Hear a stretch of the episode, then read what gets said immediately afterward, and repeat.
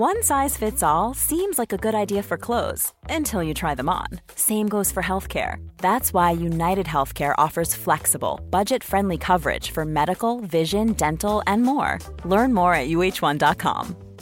Hiring for your small business? If you're not looking for professionals on LinkedIn, you're looking in the wrong place. That's like looking for your car keys in a fish tank. LinkedIn helps you hire professionals you can't find anywhere else, even those who aren't actively searching for a new job but might be open to the perfect role. In a given month, over 70% of LinkedIn users don't even visit other leading job sites. So start looking in the right place. With LinkedIn, you can hire professionals like a professional. Post your free job on linkedin.com slash people today.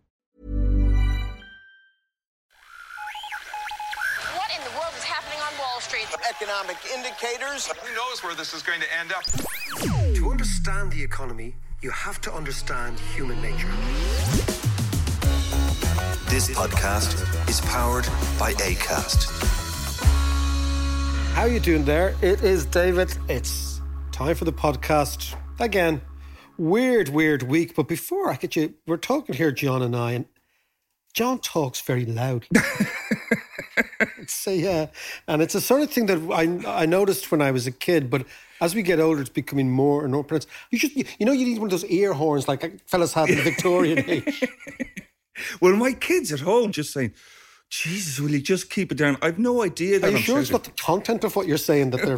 Maybe it is. I get overexcited as well. That's the other problem. But with regard to this podcast, my voice spills over onto your mic. Your voice doesn't spill onto mine. So there's always so when I sound a bit echoey, it's because I'm so loud and I come onto Macro's voice as well. So there you go. It's true though. Uh, just tell you, uh, sometimes we're talking to people, let's say in the states, and there's a moment where John clearly thinks that he has to deliver to America in person. yeah. And he's bellowing, and all the windows. are London is never so bad, but America, America. Far away, Father Ted. Close, far away, close. Anyway, what's the crack? Good. all good. Yeah, all good. This has been a fantastically interesting week for economics. Yeah. Have okay. you have you got funeral music? Maybe Try this. because this week is the funeral of austerity. Okay, this is the end of austerity. Yeah. Austerity is now, as an idea, officially over. Now, if you can imagine, there's a country called Austeria. It's full of Austerians. They're not Austrians, they're Austerians, right? And every time the government spends money, they say, "Oh my God, you're going to have to cut back, etc." There's still a vestige of that tribe in Ireland because we had a particularly bad experience with that maybe 20 years ago, maybe 30 years ago, and then seven or eight years ago. Yeah. Yeah. But this has now, what we've seen all around the world, not just our own budget here in Ireland this week, but everywhere, is the end of that idea that all government spending is wrong, number one, all government spending is inefficient, number two, and that monetary policy, which is the money side of things, is better than fiscal policy, which is the Yeah. tax and spent. All governments now have, thankfully, come around to the idea. Your way of thinking. Exactly. no, but it's you know, we've been saying this since March. Yeah, you that's true. Is that you know don't worry about balancing budgets, don't worry about government deficits. What you need to worry about now, the real jeopardy now, is depression. The jeopardy now is not the rising of inflation and interest rates in 10 years' time and what the implications of that will be. The real jeopardy now is what Martin Luther King talked about the profound urgency of now, that now is the problem. Yeah. And what we see all over all over the world is that austerity is over. Well, it's interesting that the MD of the IMF agrees with you. Kristalina Georgieva. Have a listen to this, what she said. now is not yet the time to balance the books. Of course, now is a good time to think about balancing the books down the road, but it is more important to make sure that firms and workers are supported while we are still wrestling with the pandemic. And if I may, now is also the time to think how this support may be best shaped. In the first mon- months of the pandemic, rightly so, support was universal. But we cannot forever provide support to everyone, knowing that the post pandemic economy would be different from the one we had before. So the interesting is she is Bulgarian. First of all, she's a woman, right? Head of the IMF, Yeah. which is which is great. It's the second. It's the second, Yeah. it's really good. And the chief economist of the IMF is a woman, is an Indian woman. So it's there's a it's the feminization of economics is something that economics is long overdue. thing. It's a very good thing. She's also Bulgarian. If you've come through the former Soviet Union, the former Soviet bloc, if your life experience is the total collapse of the institutions, the total collapse of the government. I remember going to Bulgaria in 1996. They had hyperinflation. So I was in Sofia, hyperinflation. They introduced what was called a currency board, which they tied their currency originally to the Deutschmark, then the, the dollar. They had to actually stabilize the lev, the Hungarian currency. It's uh, the, called the Lev. the lev, the Bulgarian currency, Right. right. You had total collapse of society, total collapse of society, mass immigration, you had corruption, you had gangsters, you had a voucher privatization, which largely just allowed a gangster class take all the goodies. It's exactly what happened in Russia. Yeah, yeah. If you've gone through that, you realize the absolute need for a strong state to actually balance everything, to come in and in times of trouble to actually. There was a great expression about leadership. I can't remember who said it. And they said the role of the leader is to understand the anxiety of the people and do something about it, right? Yeah. So the anxiety of the people right now is lockdowns, it's COVID, it's my job, is can I pay my rent? Will this company open? Will I reopen my company again? In order to fix that, the state has to understand this and do something about it. And the problem with austerity, and the problem with the idea of austerity, John, is that this was peddled all over the place mm. by academic economists, almost all of them employed by the state Yeah. Don't take a risk in their lives. Never wake up in the morning and think, how am I going to pay the bills? And this was just these elegant mathematical equations on a piece of paper. But it worked, right? Austerity has, look, austerity. It got us out of the hole that that we were in. No, I mean, again, I, I think that that's not the case. I think that at its root cause, austerity harms poor people because poor people depend on the state more. Yeah. For health, for education, for wage, for housing, whatever. So the more you are dependent on the state, the bigger the amplification of the impact of austerity. Hmm. On the other hand, what these policies was, they said we'll be austerity with respect to taxation and spending, but we will cut interest rates. So this is what happened in the last 10 years. Hmm. Cutting interest rates. This is the idea. Remember trickle down economics? Mrs. Thatcher talked about it. Yeah, Reagan as well was a big so this is this is kind of hyper trickle down. So what we'll do is mm. by cutting interest rates, we'll make people who own assets rich. Those people will get rich because basically, if you own assets and interest rates fall, the price of the asset rises because the discount rate Yeah. which you apply to the asset falls. Right? Those people get rich, so the very rich. They will spend, and then their spending will trickle down to the poor paupers at the bottom Yeah. who've been screwed by austerity.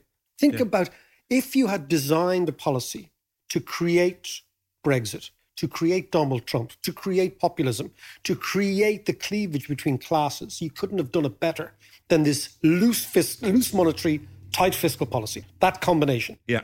Now, thankfully, uh, even here, our Austerians, people who live in Austeria here, okay, have come to the view. Well, no, no, they're still writing nonsense. I was, there was some fellow on the radio the, the other day saying, I can't remember since, saying, oh my God, if we borrow, if we borrow money, the country will go bankrupt again.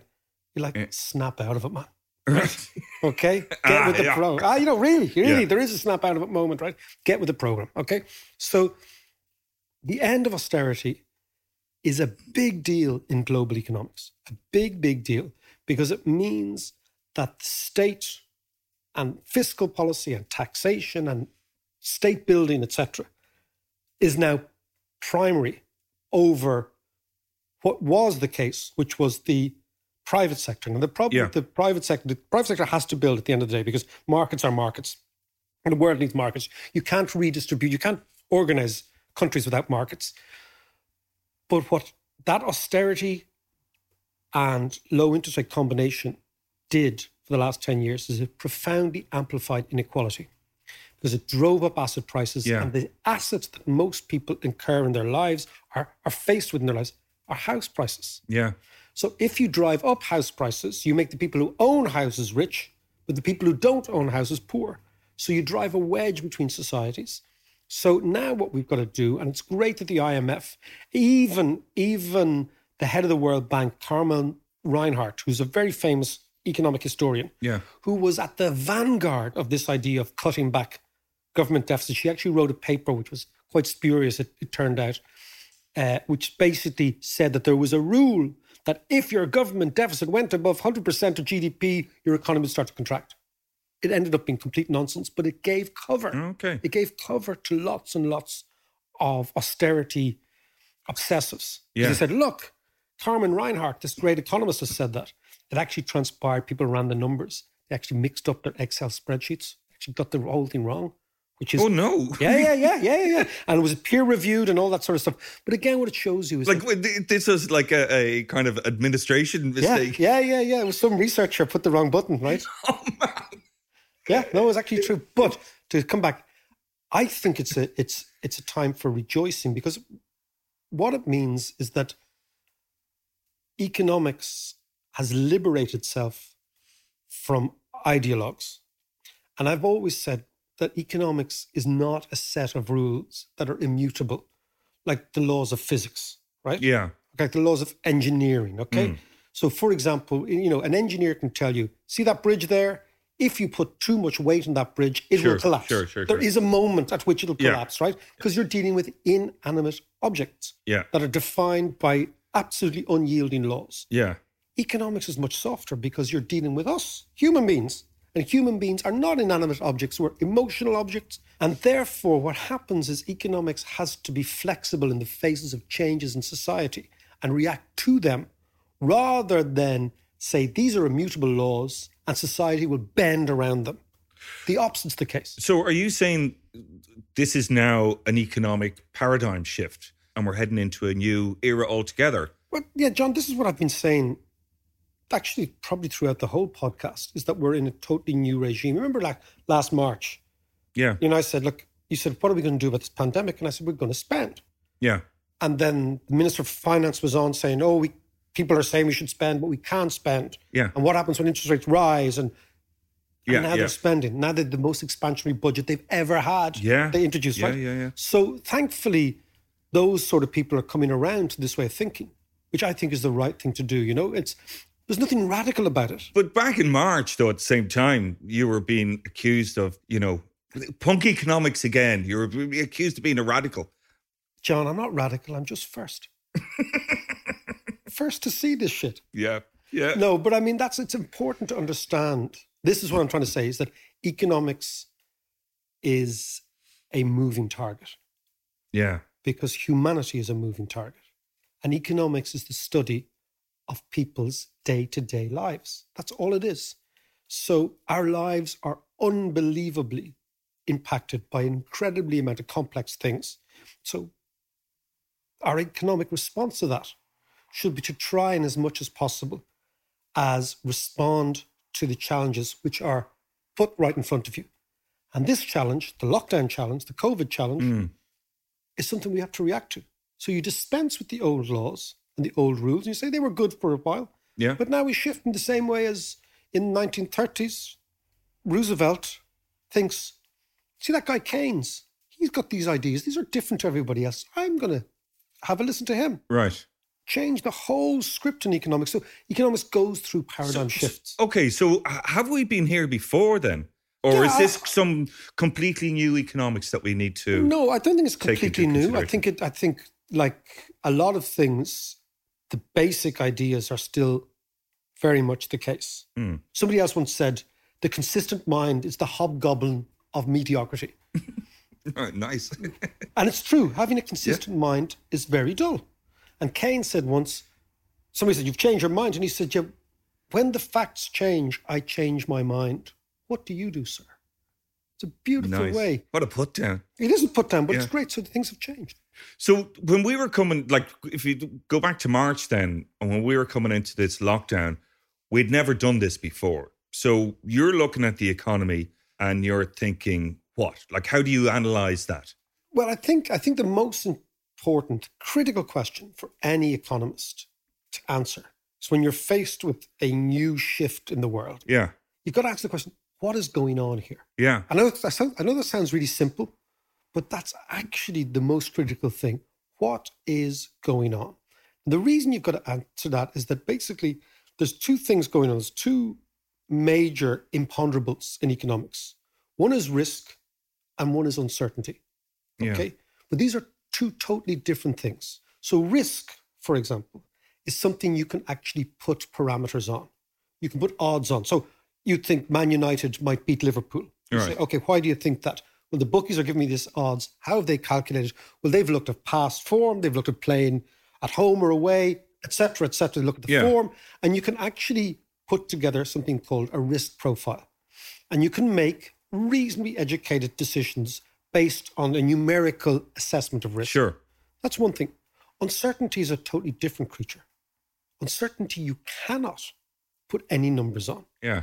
And extreme uncertainty is something like COVID, Yeah. because you're hit. It's almost like what Taleb talked about that black swan Black event, swan, yeah. which has got a tiny, tiny possibility of happening, but a massive probability of affecting things profoundly Mm. when it does. Okay.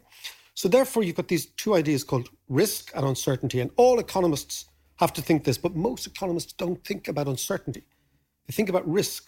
So that gives them the confidence that they can forecast. This is why all those agents got the housing market wrong. Right. Yeah. right? Yeah. Yeah. Okay, yeah. because that was an uncertain event.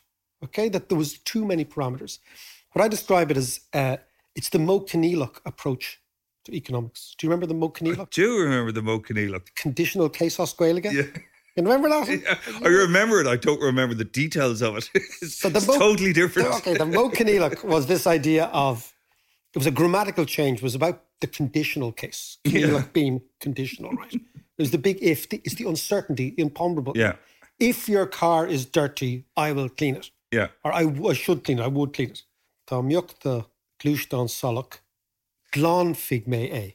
I'm looking at JM here. He's. He's French Canadian. He doesn't know anything. Do you not remember anything? I do. I do. Go on. Go on. Okay, so the Modh approach to economics is what happens in the future when things are uncertain, right? Right. And it strikes me, right, that what you have to do when you're faced with this extreme uncertainty is try and figure out the big picture. To the best of my ability, Yeah. can I figure out what's going on here? Dispensing with all the rules, everything that happened in the past, everything that went before, Yeah. and looking at things objectively. In March, I thought, okay, what's going on here is something unprecedented. What will happen is when you lock down, the critical thing is you will terrify people about the future because people won't know. Mm. Suppliers won't know, workers won't know, small businesses won't know. Yeah. Imagine you run a bar Yeah. Yeah. Yeah. you don't know what the hell's going to happen. So, in order for those people to feel assuaged and reduce their fear, right? Because fear is what leads to panic, Yeah, and panic yeah. is what leads to total collapse in economies. You need to come in and spend. And then you think, okay, well, should I be worried about spending because I'm worried about paying back? Then you're going to say, okay, well, if interest rates are zero, what is very clear is that the central banks have figured out what's going on. Hmm. And they've given permission to the state to go and do its thing, right? It's the central bank idea that we can spend, we can lend, but we can't spend. Yeah. So they've said to the state, go and do your thing. So it was not clear to me, nothing's ever clear, but on the balance of probabilities, it was the right thing to do. And now what we see, now what we see is six months later, our own Department of Finance, who were quite obviously sent out uh, in March when mm. we were saying this, say, oh no, but what about interest rates? So you can't do this. Well, they've actually folded. They folded their tent. They've gone home. Right. And austerity is over. Yeah, and this is a great thing. Yeah, it is a good thing. Perhaps they needed to go through the motions to get to this point. Maybe, maybe. But again, I just think that there's unnecessary anxiety incurred by many hundreds of thousands of people by a lack of clarity Yeah. on economics from the top. You know, it's a bit like HSE messaging. If you get your messaging wrong because you're really confused by what's going on, Mm. then you make people anxious. The last thing you want is to have conversations that we're having at home, all of us on a table saying, Do you know the poor old doctors in NPHET? Actually, they don't know what's going on either. Yeah. That's what everyone's talking about. Yeah, That's the last thing you want, Yeah, right? yeah, yeah, yeah. That's true. You yeah. want those guys to say, We know what's going on. Yeah, this is Here's the, story." way it goes, right? Yeah. And I think economics is the same. You've got to say, okay, answer the big question what is going on here? Once you've done that, you can isolate risk versus uncertainty. Once you realize you're in uncertainty and extreme uncertainty, you have to throw the kitchen sink at reducing people's hmm. anxieties and worry about the future afterwards. Yeah. I think the thing about uncertainty, though, as well, in this particular case, it wasn't just the uncertainty that COVID brought, but it was also COVID came along in such an uncertain time with Brexit, with the likes of Donald Trump tearing up the United States, etc., etc. So it added to that anxiety globally. But speaking of Brexit, Yeah. there is a pram in the corner. There have been toys clearly thrown out of that brand. indeed, yeah. They're all over the gaff. There are toys, everything, because Johnson's up to it again. Yeah. Let's go to London and see what's going on. It's that time of the year. Your vacation is coming up. You can already hear the beach waves, feel the warm breeze, relax, and think about work. You really, really want it all to work out while you're away. Monday.com gives you and the team that peace of mind. When all work is on one platform and everyone's in sync, things just flow wherever you are. Tap the banner to go to Monday.com. Hiring for your small business? If you're not looking for professionals on LinkedIn, you're looking in the wrong place. That's like looking for your car keys in a fish tank. LinkedIn helps you hire professionals you can't find anywhere else, even those who aren't actively searching for a new job but might be open to the perfect role. In a given month, over 70% of LinkedIn users don't even visit other leading job sites. So start looking in the right place. With LinkedIn, you can hire professionals like a professional. Post your free job on linkedin.com slash people today. Burrow's furniture is built for the way you live. From ensuring easy assembly and disassembly to honoring highly requested new colors for their award-winning seating, they always have their customers in mind. Their modular seating is made out of durable materials to last and grow with you. And with Burrow, you always get fast, free shipping. Get up to 60% off during Burrow's Memorial Day sale at burrow.com slash ACAST. That's burrow.com slash ACAST. burrow.com slash ACAST. Well, listen, we knew it would come back in all its glory, in all its seven headed Hydra wonder. It's Brexit, it's the UK, it's the negotiations. They seem to have hit the sand over the last couple of days. Huge, huge, huge consequences for Europe, for Britain, for Ireland. I want to talk now, though, about London, what's going on in London with Robert Shrimsley of the FT. Robert, how are you? Hi, David. I'm good, thanks. And you? I'm great. I'm in really good form. But tell me, tell me, what is going on inside the head of Boris Johnson and those around him? Ha ha ha. Well, yes, you need a you you need a whole bench of psychologists to work that one out. I, I, I think fundamentally, if we're talking about Brexit here, the view with there are two views within Downing Street. First of all, there is a view that sometimes dramatic wrecking interventions are necessary just to get everybody back on keel again. This is a government which, which which places a value on creative destruction. You smash things up in the hope of building them better. Not a very conservative ideology, but nevertheless the ideology which prevails. Um, the second thing I think is that they've always believed there had to be another crisis moment in these talks. And if you're going to have a crisis moment, you may as well do it with some conviction. And also, you know, perhaps not as late in the day as it sometimes goes in negotiations with the EU. You know, they're, they're very, very well aware that they have the weaker hand. They're very well aware that the clock is not on their side. And so if you're going to force a crisis, try and force it a bit earlier. Let's have it now rather than in, you know, late November, early December. Well, Robert, let's. I want to talk about the first bit because the second bit is kind of a logical. You know, that's the sort of way that all most people negotiate. Look, if there is a crisis, we'll generate the crisis, but we'll leave ourselves time to pick up the broken pieces and see where we go. That's one. I I, I much prefer to look at the first idea that in actual fact this is a kind of a wrecking ball approach to everything. Yeah. Well, I mean, I'm not specifically talking about the Brexit, but if you, um, there was a very interesting speech that Michael Gove made to Ditchley a, a, few months back where he talked precisely about the importance of breaking structures that don't work, even if you don't have a very clear plan what's next, because in the act of rebuilding, you build back better. And he he said, you know, when he was at education, he made some serious mistakes. He broke things um, without a clear plan, and sometimes that was a mistake, and things went wrong. But in the end, this is uh, uh according to Michael Gove, in the end, they built back better, which is, of course, I'm aware their their party slogan as well. It's not a very conservative. I mean, if you ever read some of the ideology of conservatives, you know, Edmund Burke's History of the French Revolution has a phrase about, you know, being very wary about build about smashing down an edifice which has served the public good for, for, for many years without approved plans of what to replace it. That's not how they think. They think that sometimes there is so much stasis, there is so much inertia, there are so many people in the establishment wedded to the existing way of doing things that the only way you can get new and creative thinking is to break things and force people to recognize that they can't carry on as they are. And equally, in terms of political tactics, they're big believers in shocking their opponents and knocking them off balance, using sometimes their opponent's weight against them, so that they will do things that seem nonsensical or seem self-destructive in the view that it will create mistakes in their opponents. And you know, both these positions have a certain logic to them, but they're you know they're risky. Like, is this sort of Johnson as Cromwell rather than Johnson as Churchill? Yeah, which Cromwell are we talking about here? Well, David? not Tommy Boy, because he used to think head. The other, the wrecking ball himself, Oliver, who, uh, yeah.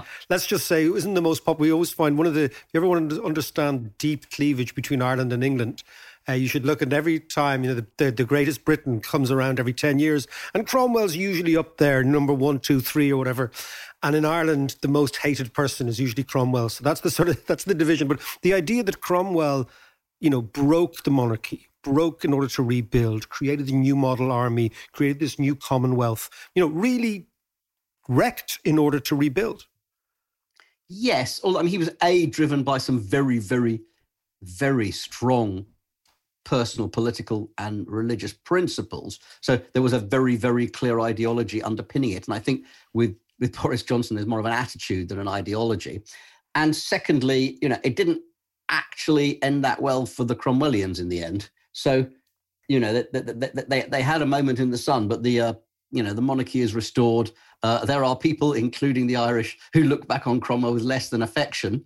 And, you know, although you could argue that parliamentary sovereignty was gained in that crisis, I'm not sure that was specifically what Cromwell was would have said was his primary goal. No, absolutely not. No. Well, listen, it was, just, it was just an idea when you were saying about breaking up and, and, and really being revolutionary. Let's go back to Johnson, Gove, the incel. What's his name? I can't remember. What's his name again? Uh, I'm not falling for that one. Cummings. Oh, oh, Cummings. Cummings. Yeah, yeah, yeah, yeah, yeah. yeah. Rasputin. Yeah, yeah. Well, I would say I prefer to call him an incel. But, uh, you know, th- this idea that we're now, what, seven weeks out, Robert? We don't have much time, right? There's a crisis no. now. What's your sense of where they wanted to end up? Because Macron was very, very clear. He said, look, you know, we can wait. Their position isn't as strong. And ultimately, Barnier comes back to the basic EU position, which has been kind of unchanged since the start, which is if you want the single market, you need to make sure that you're not undercutting our producers by subsidizing your producers with something like a state aid. That hasn't changed at all. No, that's absolutely right. I mean, I think what's what everybody finds a bit maddening about what's happened this week is that all the noises around the talks were that it is almost done. I mean, it's not done, but they're so close. They can all, everybody can see the landing zone where these negotiations are successfully completed. And yet now we're having this bust up.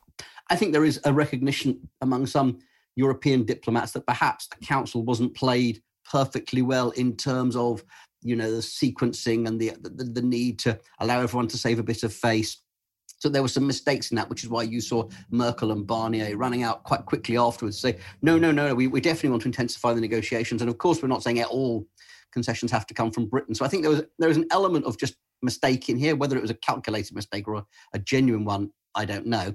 Um, but there is a, a, a, definite desire in Downing Street to land a deal.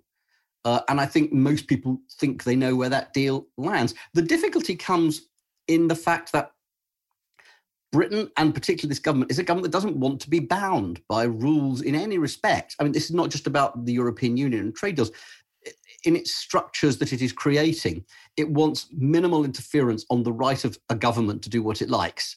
So, their general approach is say, look, don't worry about us on state aid. We're not actually about to do anything preposterously radical, which I think is roughly tr- true. But you know, we just don't think you have the right to tell us what we do. And on the other hand, you have the European Union. Yeah, but the trouble is, every time we think we've got a deal with you, every time we think something's agreed, you know, it turns out that you don't feel bound by it. Uh, hence the whole row a couple of um, weeks back over the internal markets bill and the extent to which Britain would be bound by the provisions of the withdrawal agreement. So the problem is, one side is saying, "Just trust me, I'll be all, will be all right." Then doing something that suggests, "Well, maybe you shouldn't," which makes the other side even more literalistic in its approach to the text. So this is the problem: is the uh, fundamentally the lack of trust between the two sides. And it's difficult to see that in any way changing over the next couple of months, a couple of weeks. But I mean, clearly, a deal will be done. I mean, it's it's inconceivable that even this radical conservative government would decide to cut off its rather large upper class nose despite its face? Well, it's not inconceivable. I mean, it, it, it, it's not a very rational position, but I think you're talking about a government that really has some baselines. And people look at Boris Johnson and his government and think this is a man of no great ideology and no great principle. And I think that's also a mistake because there are some bottom lines to these people. And one of them is we are an independent nation. We will not be bound by rules that we think sh- should not bind an independent nation. And I think people have to recognize that too. The UK has left the European Union, and it and this is a government that means to execute that fully. So, although I think it is most likely still that a deal will be done. You know, we've said that all the way through this process. I mean, you and I have been talking about this for years, and at every point we will say, yeah, but they'll get there in the end. And so far that's been true. But it doesn't mean it's always true. And I've always thought that the biggest risk to securing a deal by the time Britain ends its transition period is not the lack of desire for a deal, but that they could just mess it up by misunderstanding each other in some crucial way. And then I think that's more problematic because although the European Union calculation will be, well, this will be so bad for Britain, it will come groveling back within, you know, two, three, four, five months, something like that, and then the deal will be done. I think that politically, that becomes very, very problematic for Boris Johnson. So I think the calculation that the EU can afford to let Britain drop out and then it'll come crawling back quite quickly is probably a bad one. Now, Robert, if you were sitting in Glasgow or Edinburgh and you're looking down on all this, and you're a Scottish nationalist. What are you thinking? Well, I think if I was a Scottish nationalist, I would be rubbing my hands at the way this is going at the moment because everything is moving in the direction of their side of the argument, which is that uh, Brexit, like a number of other things, is something that England has done to Scotland. And it furthers the case for um, independence, which I think is, is gaining such a degree of momentum. It's difficult immediately to see how you, you put the stopper back in that bottle. But I think instead, this is one of the main reasons why I do still believe that Britain will do a deal in the end, which is that within the cabinet, they are very aware and very frightened of Scottish nationalism. And they know how bad this will play in Scotland and how troubling it will be and just how large an SNP victory could be in the elections for the Scottish Parliament next year. So, one of the main checks, I think, on the sort of, oh, let's chance it attitude of some towards Brexit is fear of losing Scotland. Well, that I mean, in, in, in a way, that's kind of reassuring because it does mean that there's some sort of logical baseline or logical line in the sand for this to say, okay, well, if we do this. It's, it's terribly reassuring, isn't it, David? Someone's decided not to burn down their own house because there's a very nice jade cat on the bookshelf they'd like to save. I, mean, I don't know about that. Well, listen, you know, if I was a Scottish uh, nationalist, I'd be absolutely delighted the way things are going. And and uh, and as we've said before, you know, two terms of Boris Johnson, please, uh, and we can wrap this whole thing up. You know, let's just talk briefly about England because the last time we were chatting, you know, we're always again amazed. I mean, it was it, it was said. I think it was Churchill was said. You know that that you know people are divided by a common language, United Kingdom and United States. In a way, it's kind of the same for Ireland. You know, we're trying to figure out what England is right now and we're kind of scratching our heads. Yeah. Um, well, I mean, there's quite a few people in England doing the same thing. I think one of the complexities about Boris Johnson, to me, has always been. I don't know if you've you've clocked this phrase that he used about himself a couple of times, where he called himself a Brexity Hezza. Um, I don't know how much this this this, this breaks through, but it, it's a reference to Michael, Michael Heseltine. Heseltine. Okay, so yeah. what does it mean? What does it so mean? Michael Heseltine was, you know, a, a very substantially one nation traditional conservative who particularly believed in using the power of the state for good to bolster sections of the economy, and particularly, you know, the, the, the, left behind regions, the poorer parts of the country, using the power of the state to, to, to create stronger British or in some cases European uh, business champions. And Boris Johnson's chosen to invoke Michael Aston, also, it should be said, a very, very flamboyant character within the Conservative Party, and one you could easily imagine Boris Johnson admiring when he was younger. Boris Johnson's chosen this phrase, I'm a Brexity Hezza. And what I think it means is that if you stop focusing on Brexit, you'll find that I'm a very traditional, very normal sort of conservative. And I'm not that threatening or menacing or radical. And my attitudes, particularly on the economy, are about healing and, and, and one nation in the real sense of the phrase. It, one, one nation is a phrase that people use about the Conservative Party and that used to, in, in the last two decades, use it to mean rather more progressive, more socially liberal. What it actually means is about finding ways to unite the, the nations of, of Britain, the rich and the poor. It's Disraeli phrase. And so what Boris Johnson is really saying is if you just forget about Brexit, I'm quite a normal conservative leader. Michael Heseltine would argue that it's not possible to be a Brexity Hezza because Europe was a major part of the vision. But I think what they're trying to say is we're simply trying to restore a bit of balance in British, in English society and British society, going back to some of the values that we all believe in but have lost for a variety of different reasons, due to globalization, due to the economic power of the South, due to the overpreponderance of what they would consider to be liberal ideology, and that what you're really getting is an England that we knew maybe 20 years ago, and in terms of its attitudes, I'm not talking about everything else, in terms of attitudes, and they're just trying to restore a bit of balance. That would be the Boris Johnson defence. They're nothing like as surprising or shocking as you think. It's only because people have travelled so far in a certain direction, they've forgotten what the country's about. So it's kind of like we're going to go back to maybe the mid 90s when Hezza was still knocking around Oasis, Britpop, the whole carry on, but without it's working for me already. Yeah, but, without the EU. That's it. But listen, just very, very briefly, how do you think? Let, let's just talk about next couple of weeks you think they'll be back to the table? I think. Well, I mean, if you actually noticed what what what happened when when Boris Johnson came out and made his statement, and Michel Barnier said, "Well, yeah, I'm coming to England on Monday anyway, so you know we'll carry on talking there." And then uh, Boris Johnson's trade uh, Brexit negotiator says, "No, no, phones him up, says, no, don't bother coming on Monday." Uh, but they've agreed to talk still. So I mean, I, th- I, think if you think of this in relationship terms, you know, don't bother coming around to my house because we're not going on a date. But you know, call me Wednesday. Yeah, we're still in the game you know, the game is not over. It still goes on. Most people who are around it still think that there is a deal And also, by the way, one has to factor into this that although the European Union has been remarkably uh, united in its approach to Brexit, it is not uniform in its views. And that, you know, quite a lot of the European Union nations, uh, your own included, really, really do not want to see this end oh, with no FTA. Robert, absolutely. You know, Ireland is playing this game that we are deeply uncomfortable with because yeah. we will suffer disproportionately if there is no deal. So, on the one hand, you know, lots of Irish people have this sense of kind of, oh, you know, here here goes London again, right? But on the other hand, all of us understand. I mean, you look at the window here in Laoghaire, we're looking at it, ships going from, from Dublin port. All of us understand that we need a free trade deal with the United Kingdom more than anybody else. So there is a huge constituency, and that's not just us, the Dutch, the Danes, the ex- Germans. And the Germans. But I mean, you know, basically Ireland, Holland, and Denmark feed England. Yeah. We feed you, right? So, yeah. and, and we know that tariffs on agricultural goods will be much higher than anyone, any any other areas. So everyone wants the deal. That's the thing. That's why we're that's why we're now getting a little bit more nervous than we were, let's say, 18 months ago, because there well, is only yeah, seven weeks left.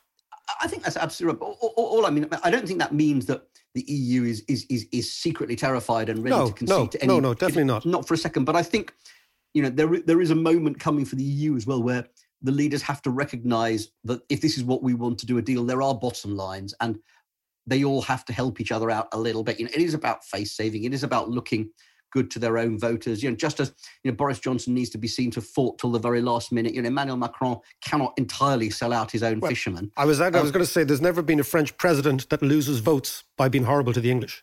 No, that's that's, that's, absolutely right. no, it's, it's part of our unique gift. everyone's it's, playing- part of our unique gift to, to, to, to the world, David. Is that there's very few presidents anywhere who ever lose any votes by being beastly to the English. Well, I was Um, just think I was just thinking, you know, yeah, actually, um, actually, let's try and think. um, but no, but no, but it, but it, it is very, very clear. But just one last thing is, do you think though, you know, I mean, the bottom line for many people here, and I, I suspect elsewhere in the EU, is look, you left the club.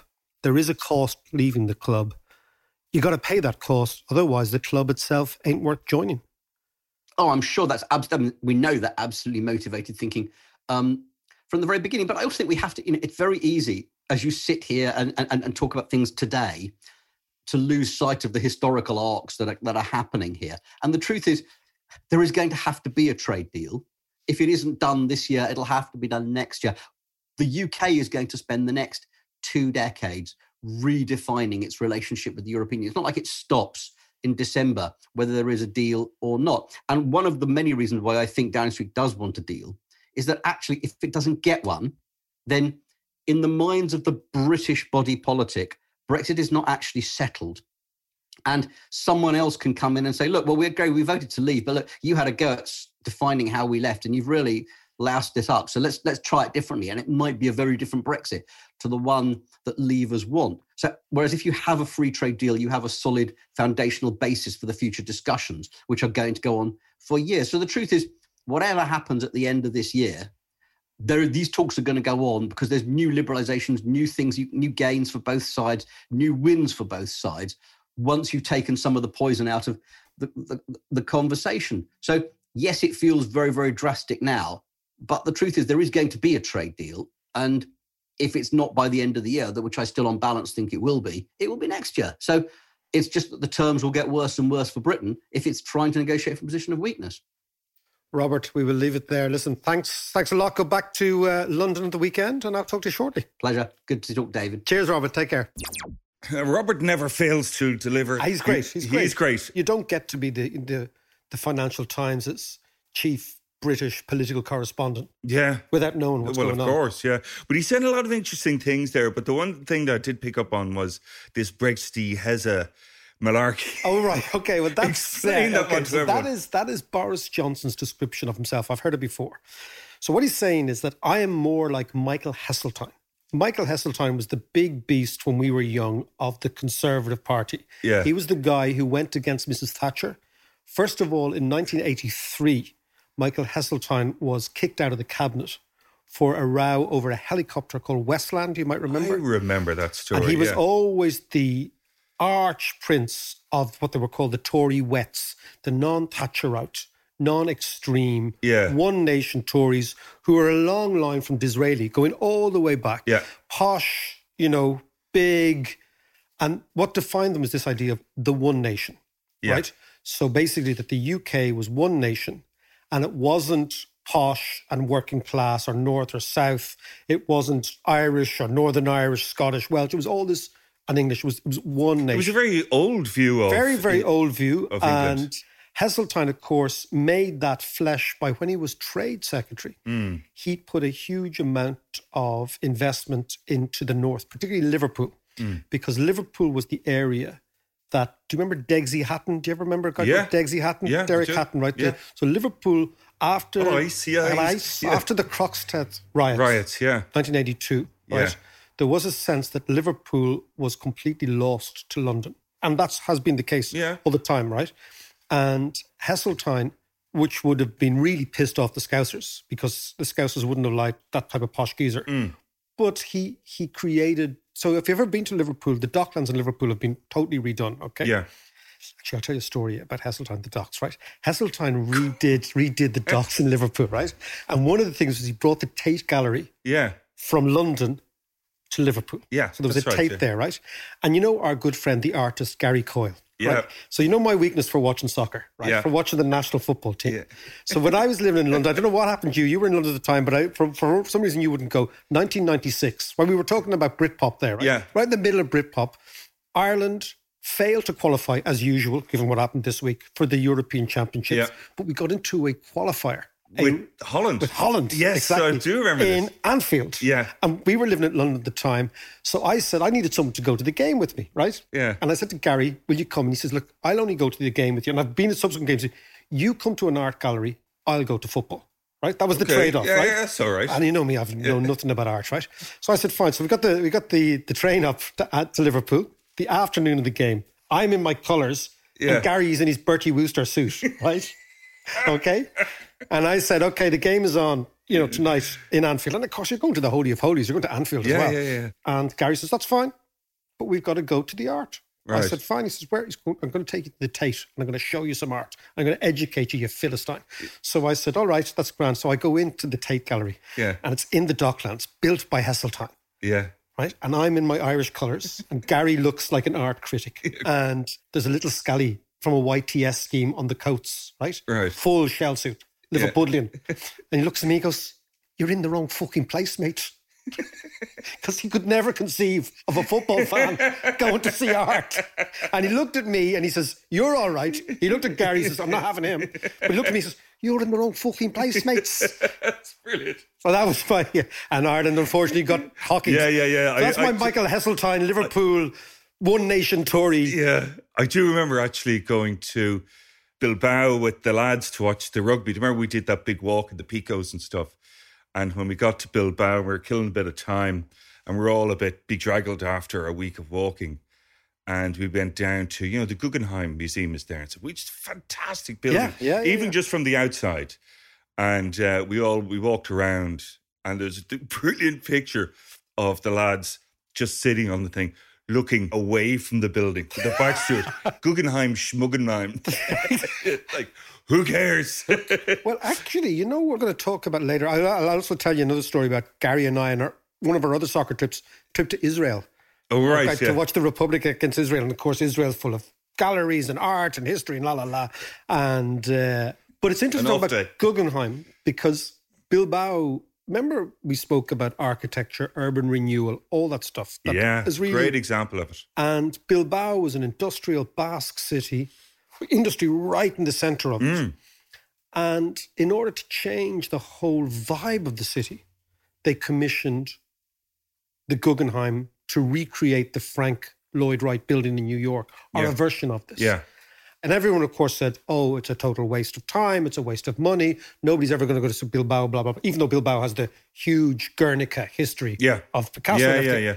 But the very act of architecturally saying, no, we're going to make a statement about the way the city feels about itself, Mm. profoundly changed the city and its orientation towards tourism and culture and high art and everything.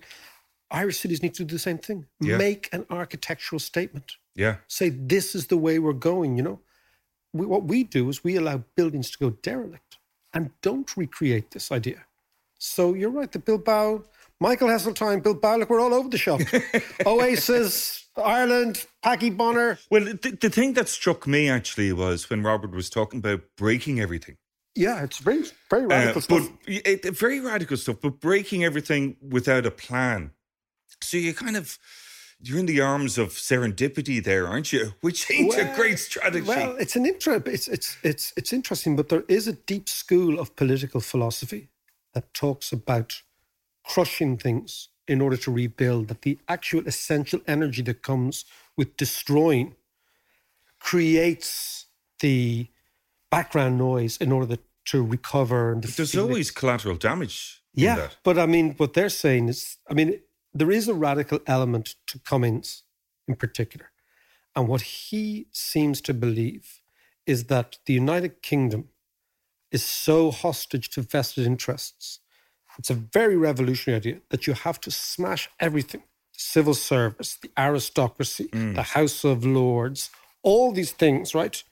The, the, the, the police force, the education service, the health service. You actually have to smash it up in order to create the right environment for something to be rebuilt. And it's it's like people playing FIFA, mm-hmm. but not yeah. playing soccer. Yeah, I, I, I It's know. a sort of mean. simulation approach to, to things. But it is it, it is it is revolutionary. and It's, ju- anti-conservative. Yeah, but it's not just a British thing. No, no, no, thi- it's a this is- worldwide thing. This is a global thing as well. It's like, you know, in America, Trump is doing exactly the same thing. He's smashing things up, Yeah, possibly without a plan. Um, definitely without a plan. But, you know, even things like the Arab Spring, you know, it was the whole kind of tear down the, the system to rebuild as well. But I mean, the difference is the Arab Spring is a normal revolutionary process where the outsiders on the street attack the insiders in the castle. Sure. Here, it's the insiders in the castle who've actually ascended to power are going to break the whole thing up. And that's quite different. What makes it so weird in the English context is you think about the Conservative Party.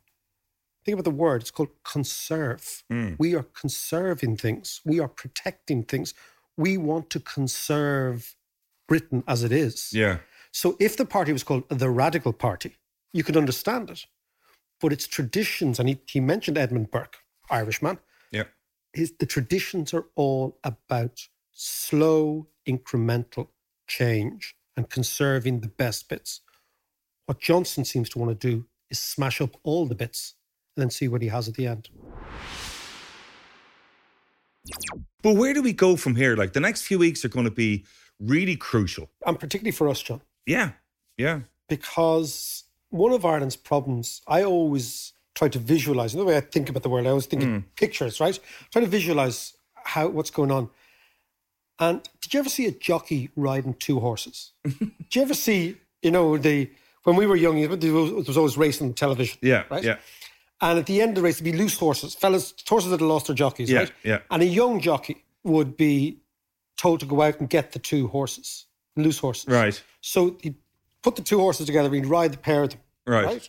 Now imagine Ireland is the jockey, Britain is one horse, and the European Union is the other horse, right? Yeah. Because we do so much trade with the Brits, we have so much cultural links with the Brits. Our families are over there. I mean, they're they're our, they're basically our cousins, right? Yeah. But the European Union are our lawmakers, our political bed. We've made our political bed with them, right? So imagine the two horses. There's one horse, Britain, one horse, Europe, and Ireland is the little jockey, right? Yeah. As long as those two horses are going together, the jockey's position It's fine. Yeah. is quite comfortable. Yeah. But once those two horses start going apart, the jockey's nether regions get out of sorts, Yeah. right?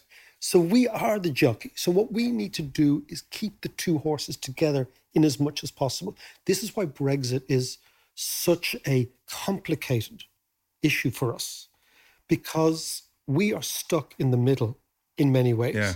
Our political class wants to say we are pro European.